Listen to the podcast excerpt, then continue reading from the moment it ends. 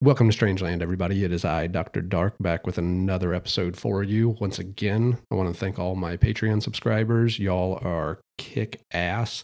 A new bonus episode will be going up hopefully sometime today. If not, it'll likely be tomorrow. And I'm just going to give you the topic at hand for that bonus episode Cannibal Dwarves. You heard that right. Cannibal Dwarves. Enough said it's bananas.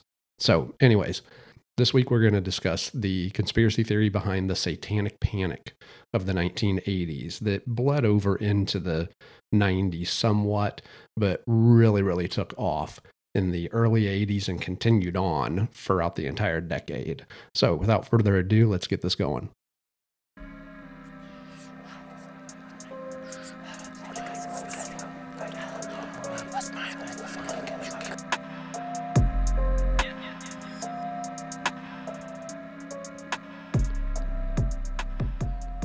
All right, the satanic panic. So, this theory, like I said, really took off in the 80s and the early 90s, specifically with the boom of daytime talk shows. And if you were a kid, or even if you were an, an adult, a young adult, or an old adult, actually, it doesn't matter. You could have been a geriatric kicking it in the nursing home back then. Either way, you will remember that there were a gluttony of daytime talk shows on Geraldo Rivera, Phil Donahue, Sally Jessy Raphael, Oprah, etc. But first, we got to dive into what really catapulted this whole satanic panic into the mainstream. And many believe that was a book that came out in 1980 called Michelle Remembers. Now, this book was published and written by a Canadian psychiatrist named Lawrence Pazder and co written with a lady named Michelle Smith. And basically, the book encompassed the author's sessions with a former patient by the name of Michelle Proby. Now, the book delved into her memories of child abuse by what she claimed was a group of Satanists.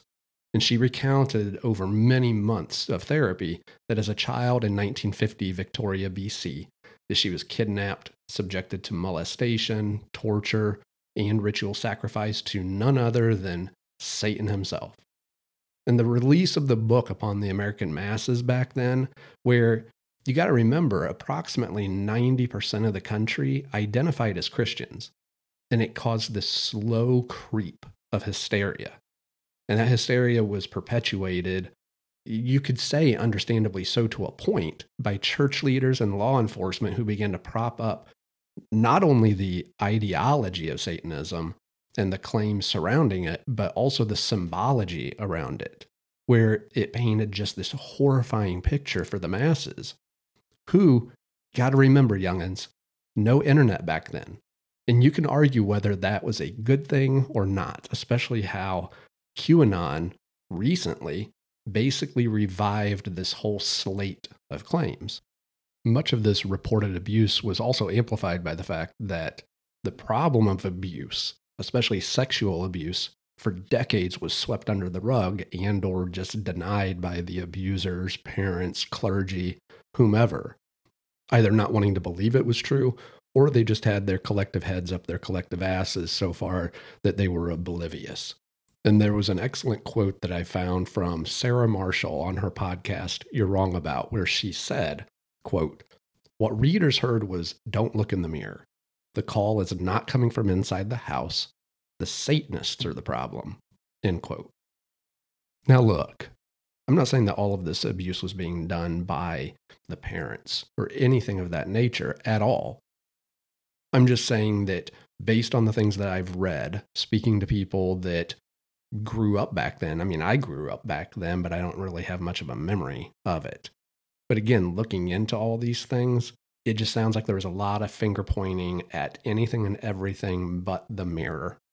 I mean, law enforcement and social workers even looked at the book as a training mechanism as more allegations towards Satanism arose, famously with the McMartin case.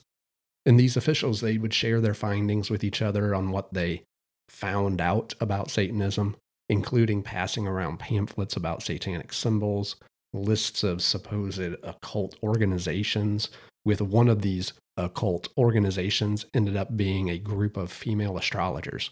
And they even passed around satanic calendars. And all of this evidence is completely uncorroborated and just doled out by the FBI, local cops, parents, churches, all willy nilly.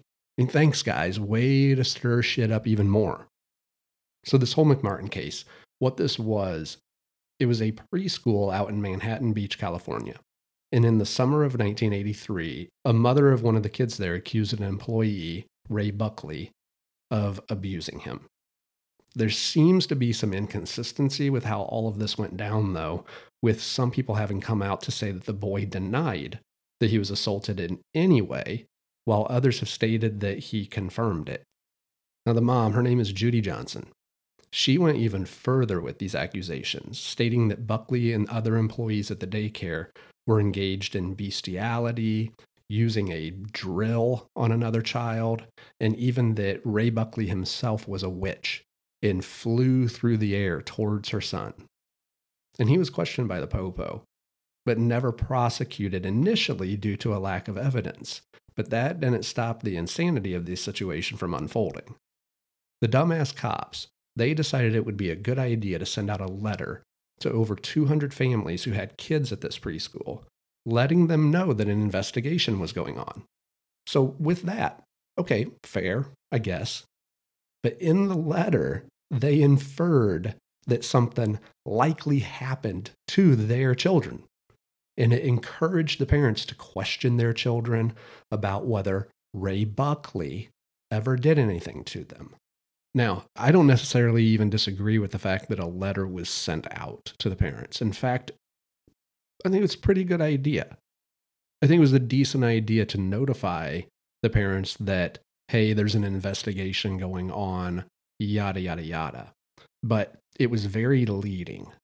And it was more so leading and pointing directly at Ray Buckley, who at this point, due to a lack of evidence, wasn't even arrested so then, get this.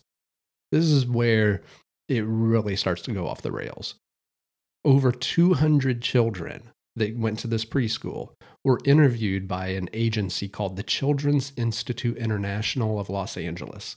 And the interviews after the fact were found to be highly suggestive in leading to the children, letting their imaginations flow and coming to the thought that, yes, I had this happen to me too.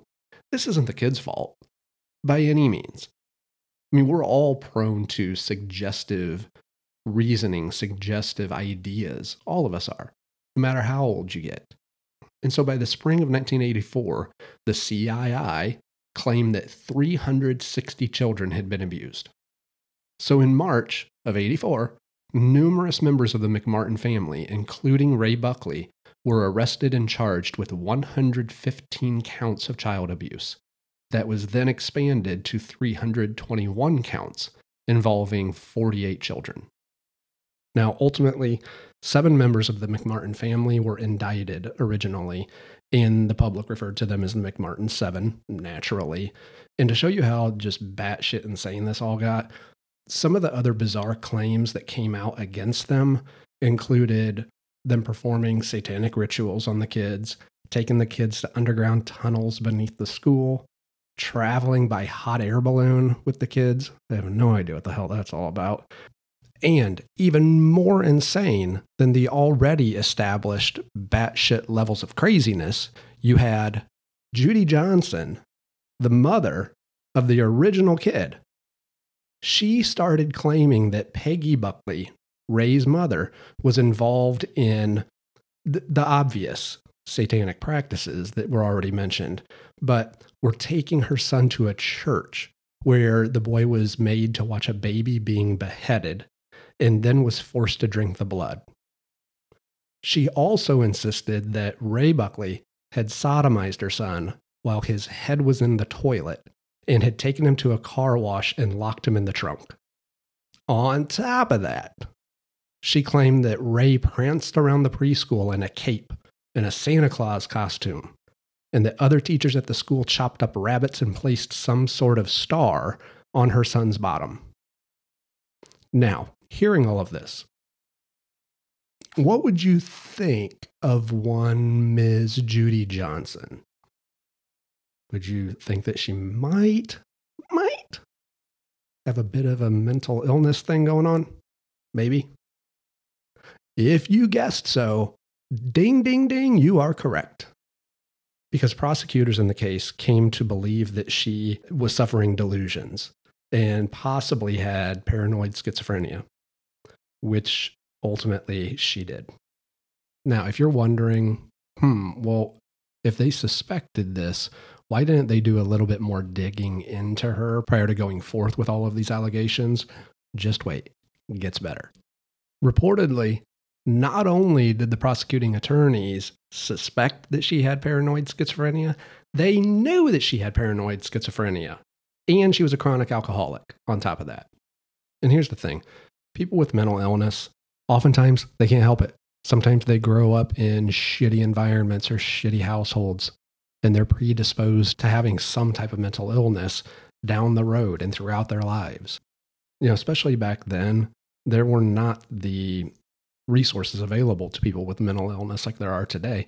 And even today, it's shit. Not the ones who provide the care for the mentally ill. That's not shit. It's the level of care, it's the number of resources that's shit. So just imagine how it was 40 years ago. All of this is to say that you're looking at a much more simpler period of time where there's no internet, no social media, and things still started as a snowball of sorts and turned into this avalanche of misinformation because the authorities, the prosecuting attorneys didn't do their jobs and allowed these claims to just amplify and take over the entire nation for the most part. And it's hard for me, I guess a personal opinion here, it's hard for me to completely take issue with Judy Johnson on this. Clearly, you had an individual who was ill, who believed that something horrible had happened to her son, and she took it to the authorities, and they ran with it. To note, in 1986, Johnson was found dead in her home. So, in the middle of this trial, they found her dead, with the coroner stating that the cause of death was cirrhosis of the liver from chronic alcoholism. How very, very sad. It wasn't until July of 1990 that all charges, after numerous trials, hung juries, all charges were dropped, but not after Ray Buckley had been in prison for five years with no evidence of having ever committed a crime. To top it off, during the preliminary hearings, the prosecutions allowed Lawrence Pazder and his co author Michelle Smith to meet with the children and their parents. Tell me how they could not have influenced this case just again, reckless behavior, reckless handling of all of this. And ultimately, this trial ended up being one of the most lengthy and most expensive trials in the history of this country, and no crime was committed. None. So, moving on through the 80s, talk show after talk show after talk show wanted to so, moving on through the 80s, talk show after talk show after talk show wanted to discuss how Satan was infiltrating America's children, all behind the backs of the overly loving, never neglectful parents. In 1985, 2020 ran a large segment on Satan worship where they delved into quite a bit. And frankly, the producers, if you watch it, they didn't do a terrible job on it, other than the angle they took the heavily one sided angle they took on it. And of course, they made it a point to have audio experts come on and play songs backwards to show these evil satanic messages. Most famously, at least I think most famously, Stairway to Heaven by Led Zeppelin, playing it back. And there's a portion of the song where and it does kind of sound like it, I gotta admit. It sounds like Robert Plant is saying, My sweet Satan, amongst some other things. So here, I'm to play it for you, and then I'll read what many people feel are the actual phrases or lyrics being said.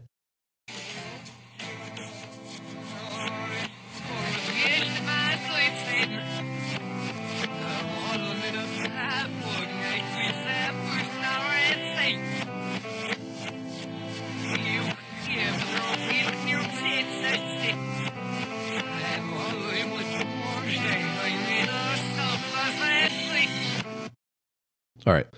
So here's the lyrics to that piece.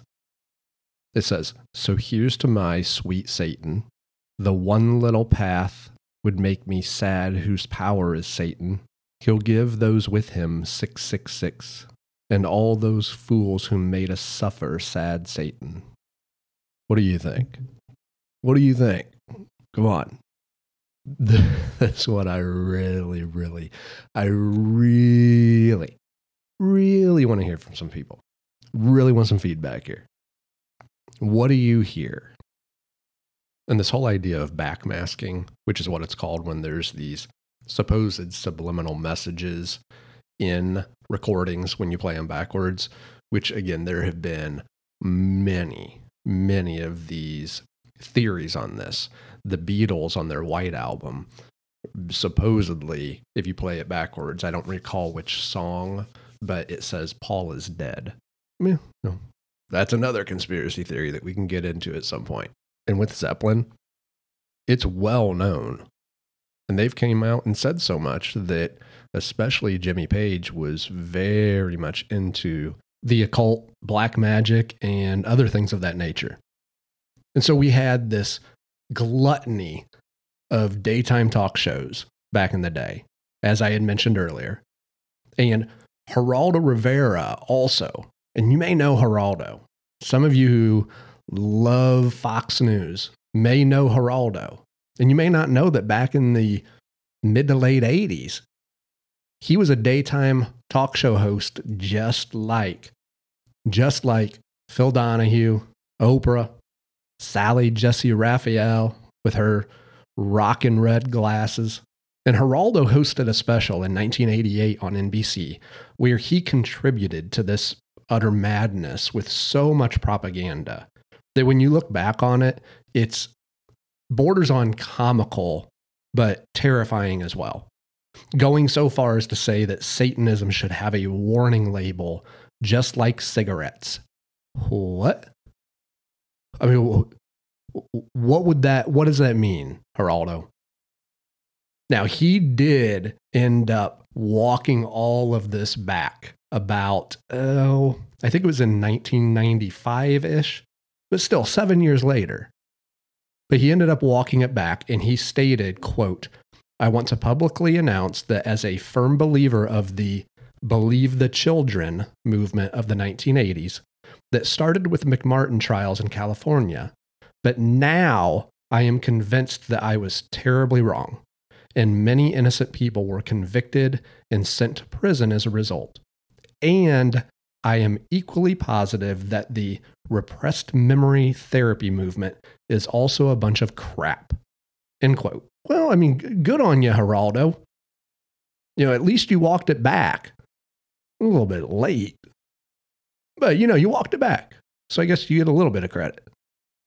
And all of these talk show hosts, all of them, ran specials just similar to Geraldo. His was in his was prime time, but they all had specials where they had supposed Satanists, self-proclaimed Satanists, experts on the topic, and they fed into what was labeled at the time as the SRA, the Satanic Ritual Abuse Scare.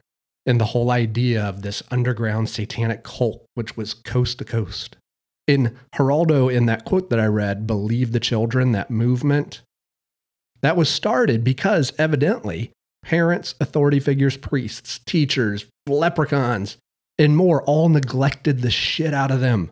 So then they were like, oh, well, we can't have Satan getting a hold of our kids. Maybe we should believe them. Maybe we should listen to them. But again, the problem was is that a lot of the children's testimonies And what they were saying, a lot of them were being led down that path. Now, I can't say all of them, obviously. Obviously, there's kids all over the country to this day that are horribly abused.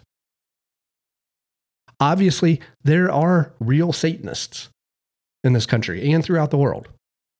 It's just a fact. And it's a fact that likely there are rituals and ritual sacrifices that do happen. I just don't believe it's widespread. And everybody was looking for somewhere to put the blame. And it runs the gamut.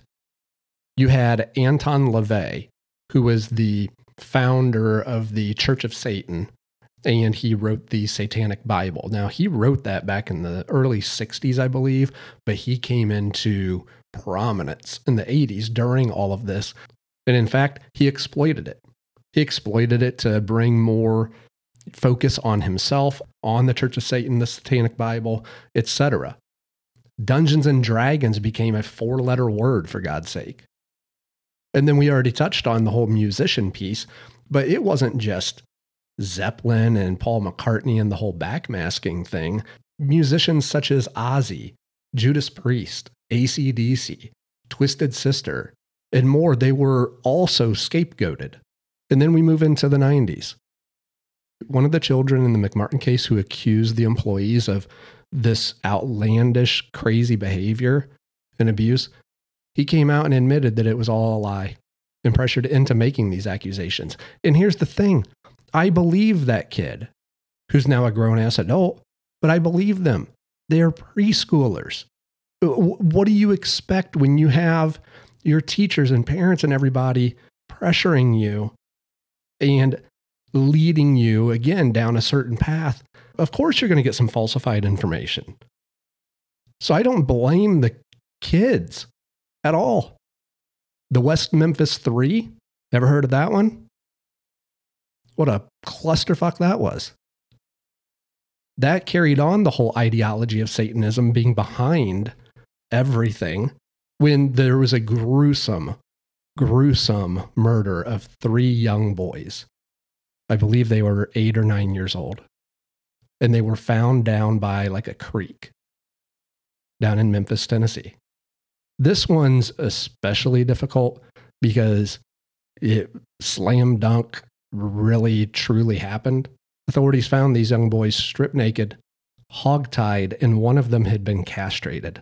And they ended up imprisoning these three teenage boys who will go down in history, wrongfully so, as the West Memphis Three.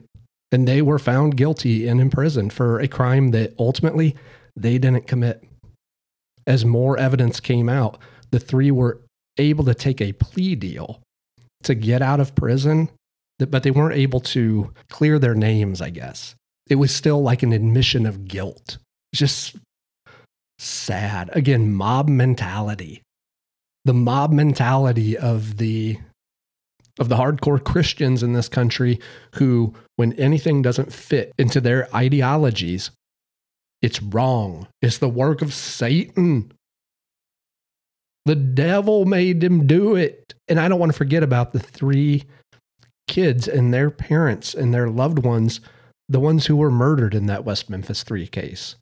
It's horrible. I cannot even i can't fathom what those poor boys went through, what the family went through. It's just shocking. I guess it shouldn't be shocking. Nothing should be shocking anymore. So I don't know why I'm on this it's shocking trip. It's not. It's disgusting. And jumping forward to today, we need to only go back a few years. Well, basically, Trump's presidency to the present to see that this topic didn't get buried.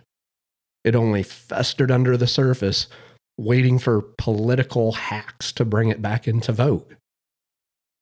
QAnon has left a lasting imprint on our society. And I recall hearing about it and even researching this before it really hit the mainstream. Talking about it with friends and families, wondering what the hell I was talking about. I previously did a podcast called I'm Dead Inside. And I remember talking to my co host, my boy, about it. And he's like, What the holy hell are you talking about? And so he started doing some research, kind of fell down the rabbit hole with me. And today, and like I said, to this day, it's still it's still here. And it's right in our faces. About 1 year ago, in May, June of 2022, two political science professors at the University of Miami named Joseph E. Uscinski and Casey Klofstad. They conducted a nationwide poll that was, again, it's astounding, but it's not really. And it only speaks to the levels of lunacy that still exist in our society, perpetuated by the Christian right. No offense, people. Again, just stating facts. 25% of the responders to this poll believe that satanic ritual sexual abuse is widespread in America. 33% believe that members of satanic cults secretly abuse thousands of children every year. 26% believe Disney grooms children into sexualized lifestyles.